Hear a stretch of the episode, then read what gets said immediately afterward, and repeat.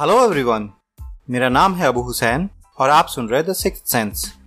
ये मेरा पहला एपिसोड है and I hope you like it. दोस्तों, क्या आप सुंदर पिचाई, इंद्रा नूई, सत्यानाडेला को जानते हैं?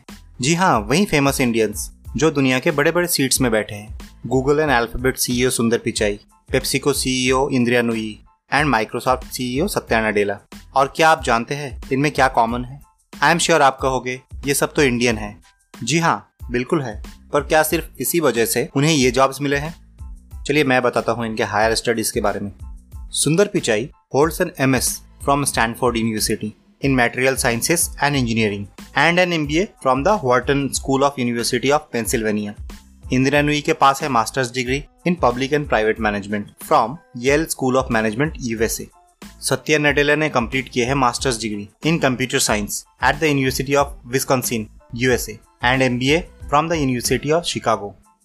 आसान शब्दों में बताता हूँ, गूगल, पेप्सिको और माइक्रोसॉफ्ट जैसी बड़ी कंपनीज कोई बायस नहीं है जो कास्ट, कॉम्प्लेक्शन, नेशनलिटी या जेंडर देख के सीईओ जैसी पोस्ट में बिठाए।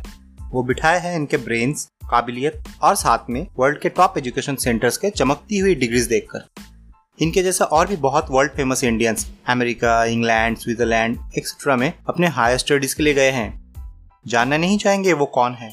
Doctor B R Ambedkar, Avijit Vinayak Banerjee, recent Nobel prize winner Amartya Sen, Nobel prize winner in nineteen ninety seven, Anil Ambani, Kalpana Chawla, Ratan Tata, Azim Premji, Netaji Subhash Chandra Bose, Ravindra Nath Tagore, NASA के साइंटिस्ट्स, बड़े बड़े डॉक्टर्स, आज के दिन लगभग हर बड़े और अमीर लोगों के बच्चे एंड सो ऑन। लिस्ट बहुत ही लंबी है दोस्तों, पर इनमें से किसी को भी शायद बाहर से पढ़ाई पूरी करने की जरूरत नहीं पड़ती अगर यहाँ इंडिया में ही वर्ल्ड के बेस्ट यूनिवर्सिटीज होते। अब चलिए देख लेते हैं वर्ल्ड के टॉप यूनिवर्सिटीज कौन से हैं और वो कौन कौन से कंट्रीज हैं जो कि एजुकेशन को इतनी प्रायोरिटी देते हैं। Times Higher Education dot com के हिसाब से ओवरऑल अगर देखें तो ट्वेंटी ट्वेंटी में वर्ल्ड के टॉप यूनिवर्सिटीज में नंबर वन पे है यूनाइटेड किंगडम के यूनिवर्सिटी ऑफ ऑक्सफोर्ड। हाँ, ऑक्सफोर्ड यूनिवर्सिटी वही है नंबर वन पे। नंबर टू में है यूएस के स्टैनफोर्ड यूनिवर्सिटी। नंबर थ्री पे भी यूएस की ही है हार्वर्ड यूनिवर्सिटी। इसके बाद अगर सिक्वेंस वाइज आए तो कुछ ऐसे आते हैं, यूनाइटेड स्टेट्स के California Institute of Technology, Massachusetts Institute of Technology, University of Cambridge, University of California Berkeley, Yale University, Princeton University, the University of Chicago. इनमें से सिर्फ University of Cambridge United Kingdom के हैं, बाकी सारे यूनाइटेड स्टेट्स के हैं। मतलब टॉप टेन में आठ ही है यूनाइटेड स्टेट्स के और नंबर वन के साथ दो यूनिवर्सिटी है यूके के। इन यूनिवर्सिटीज के बाद भी ये दोनों कंट्रीज के यूनिवर्सिटीज काफी दूर तक ही टॉप में है। बात करें अगर इंडिया की तो पहले पचास में भी हम दूर दूर तक नहीं है, सौ, दो सौ या तीन सौ में भी नहीं। हमारा पहला नाम जो आता है वो है बैंगलोर के इंडियन इंस्टीट्यूट ऑफ साइंस, तीन सौ एक से साढ़े तीन सौ के बीच वाले रैंकिंग में। कई आईआईटीज के साथ में इंडिया के जो पच्चीस यूनिवर्सिटीज वर्ल्ड के टॉप थाउजेंड के लिस्ट में आते हैं उनमें Delhi university, Jamia Millia Islamia, J N U, Aligarh मुस्लिम यूनिवर्सिटी, बनारस हिंदू यूनिवर्सिटी जैसी नामचीन इंस्टीट्यूशन शामिल है। वेस्टर्न कंट्रीज या चाइना ही नहीं, रैंकिंग में हमसे आगे है South Korea, Taiwan, Saudi Arabia, Austria, Macau, Estonia जैसी कंट्रीज भी। अगर बात करें इंटरनेशनल स्टूडेंट्स की तो हमारे टॉप पच्चीस यूनिवर्सिटीज में तो एक दो परसेंट ही है, जबकि वर्ल्ड के टॉप दस यूनिवर्सिटीज में तीस परसेंट जैसे ही बाहर से आते हैं। सिर्फ अपने ही नहीं, दुनिया भर के स्टूडेंट्स जब अपने यहाँ आएंगे तो उसका मॉनेटरी बेनिफिट अलग से मिलेगा देश को। यूएस डिपार्टमेंट ऑफ कॉमर्स के डेटा के हिसाब से दो हज़ार अठारह में इंटरनेशनल स्टूडेंट्स ने यूएस इकोनॉमी को चौवालीस पॉइंट सात बिलियन डॉलर कंट्रीब्यूट किए हैं, जिसको अगर इंडियन रुपी में कन्वर्ट करें तो तीन लाख करोड़ रुपए से भी ज़्यादा है, सिर्फ दो हज़ार अठारह में। और ये दो हज़ार बीस इक्कीस के इंडियन एजुकेशन बजट के तीन गुना से भी ज़्यादा है। Total number of international students US में थे ten lakh ninety five thousand two hundred ninety nine according to the twenty nineteen Open doors report on international education exchange. As पर last census of two thousand eleven सिर्फ आठ point one five percent Indian ही graduate है।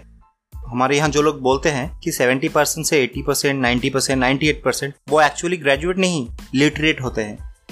और एक सर्वे के मुताबिक India के तिरासी परसेंट स्टूडेंट्स ही जॉब करने के लायक नहीं होते। ये मैं नहीं कह रहा हूँ, A S E R annual status of education report दो हज़ार सत्रह कह रही है। अब एक नज़र डाल लेते हैं प्राइमरी लेवल पे। इंडिया में आज भी अप्रॉक्स तीन परसेंट बच्चे स्कूल ही नहीं जाते हैं। According to UNICEF, sixty-seven thousand three hundred eighty-five babies were born in India on the New Year's Day of twenty twenty, जिनको अगर पूरे तीन सौ पैंसठ दिन से मल्टीप्लाई करके उसका तीन परसेंट निकाले तो इस साल पैदा हुए लगभग साढ़े सात लाख बच्चे स्कूल ही नहीं जाएंगे। ये सिर्फ एक साल का फिगर है और ये सेपरेटली आइसलैंड, मकाऊ या मालदीव्स के टोटल पॉपुलेशन से भी ज़्यादा है। सेकेंडरी लेवल की बात करें तो ministry of human resource development के हिसाब से पिछले कुछ सालों में स्कूल ड्रॉप आउट का रेशियो अपने यहाँ बढ़े हैं, जिनमें सबसे ज़्यादा दिखते हैं क्लास नाइन और टेन में, जो जनरली पुअर या लोअर मिडिल क्लास के घर के होते हैं। पंद्रह सोलह साल की उम्र के इन लड़कों को मेनली उनके फैमिली के बोझ उठाने के लिए ही स्टडीज छोड़नी पड़ती है। इनमें जो एक डर का माहौल होता है वो अलग, वो डर या कन्फ्यूजन है पढ़ाई करके क्या होगा, जॉब तो मिलनी है नहीं, कुछ काम धाम ही सीख लो जो आगे चल के काम में आ सके और इमीडिएट पैसे भी दे सके। और लड़कियों का मेन रीज़न होता है चूल्हा चक्की करना, माँ को घर के कामों में हाथ बटाना। ज़रूरत है इस उम्र के बच्चों को कैसे रिटर्न किया जाए इस पर ध्यान देने की। बात करें स्कूल कंडीशंस की तो स्पेशली गवर्नमेंट स्कूल्स के सिस्टम को कई बार क्वेश्चन के मुंह में खड़ा होना पड़ा है। और अर्बन एरियाज़ में तो फिर भी जो है, रूरल में तो कई किलोमीटर के रास्ते पैदल चलकर बच्चों को स्कूल पहुंचना पड़ता है। इसका मतलब ये बिल्कुल नहीं है कि हम आने वाले पीढ़ी को एजुकेशन से दूर रखें। एजुकेशन हर एक बच्चे का फंडामेंटल राइट है और इसी के ज़रिए वो दुनिया को अपनी नज़रों से देख सकता है और आगे बढ़ सकता है। एजुकेशन सिर्फ जॉब पाने के लिए नहीं होती है, ये अपनी आंखों को खोलने के लिए होती है, खुद को वेल फॉर्म्ड बनाने के लिए होती है। आखिर भारत ही वो देश है जहां हजारों साल पहले नालंदा और तक्षशिला जैसी यूनिवर्सिटीज थी। According to I M D, India education में four point six percent of इस टोटल जीडीपी स्पेंड करता है और सिक्सटी सेकंड पोजीशन में रैंक करता है इसके total public expenditure on education per student के हिसाब से। Sixty second position. हमसे ज़्यादा जीडीपी परसेंटेज नेपाल, भूटान के साथ कई स्मॉल कंट्रीज और दुनिया के टॉप यूनिवर्सिटीज़ वाले यूनाइटेड स्टेट्स और यूनाइटेड किंगडम के भी है। एक्सपर्ट्स का मानना है इमीडिएटली इंडिया को एजुकेशन एक्सपेंडिचर छह परसेंट तक लेके जाना चाहिए, जो कि एजुकेशन की क्वालिटी को इम्प्रूव करने के लिए नीति आयोग का भी मानना है। हालांकि इंडिया की न्यू एजुकेशन स्ट्रक्चर उनतीस जुलाई दो हज़ार बीस को लॉन्च किया गया है, जो कि नाइनटीन एटी सिक्स के टेन प्लस टू वाले स्ट्रक्चर को रिप्लेस करके five plus three plus three plus four model में लाया गया है, जिसमें फोर पार्ट्स हैं और वो है foundation, preparatory, middle and secondary stage.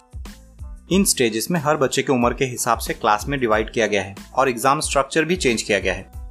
इस पॉलिसी का एम है क्वालिटी ऑफ एजुकेशन को इम्प्रूव करना। अब देखना यह है कि आने वाले दिनों में ये कितना कारगर साबित होती है या इसमें इम्प्रूवमेंट की ज़रूरत है। जैसे कि डेटा कह रहे हैं, अब सोचने की बात है कि इंडिया के एजुकेशनल इंस्टीट्यूशंस में बाहर के स्टूडेंट्स कम क्यों हैं। दोस्तों, क्या वो रिक्वायरमेंट्स है जो हमें पूरी करने की ज़रूरत है? क्या सच में ये बहुत ही टफ है कि global indexes of higher education में हम टॉप के टेन ट्वेंटी में आ सके और पूरी दुनिया में अपना नाम चमकाए? कि दुनिया भर के स्टूडेंट्स हमारे यहाँ पढ़ना चाहे? क्या लगता है आपको, क्या हमें इंडिया को एजुकेशन में आगे ले जाने के लिए ग्लोबली टॉप यूनिवर्सिटीज़ के पढ़े लिखे सरकारी नुमाइंदों की ज़रूरत है ताकि वो और बेहतर समझ सके सिचुएशन को? क्या लगता है कि हमें और फंड्स की ज़रूरत है एजुकेशन में ताकि हम वर्ल्ड क्लास यूनिवर्सिटी इंफ्रास्ट्रक्चर के साथ टॉप लेवल के फैकल्टीज ला सकें जो हमारे नेक्स्ट जनरेशन को वर्ल्ड लेवल के एजुकेशन दे सकें? दोस्तों, ज़रूरत है माइन्यूट लेवल के एनालिसिस की, जिससे हम दुनिया की करंट पोजीशन और पिछले कुछ डिकेड्स में उनकी ग्रोथ को भांप सके और साथ में उनके कंपैरिजन में अपना करंट पोजीशन और ग्रोथ को मेजर करके ज़रूरत के एक्शंस ले सके। वैसे तो हम फ्रंट लिस्ट में है ही नहीं, अगर स्पीड ऑफ ग्रोथ भी नहीं बढ़ी तो फ्यूचर में भी हम बाकियों से मुकाबला नहीं कर पाएंगे।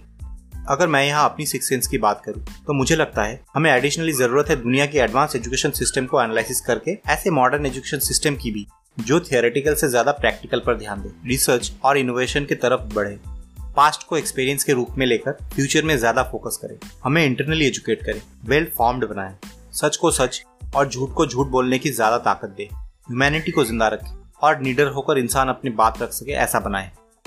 अपने सिक्स सेंस को काम में लगाकर आप खुद सोचिए, इसका हल निकालने की कोशिश कीजिए, क्योंकि जहाँ तक बात है एजुकेशन की, यही एकमात्र उपाय है। अगर सही होगी तो ही हम फिर एक बार दुनिया को लीड करने के लिए खड़े हो सकते हैं।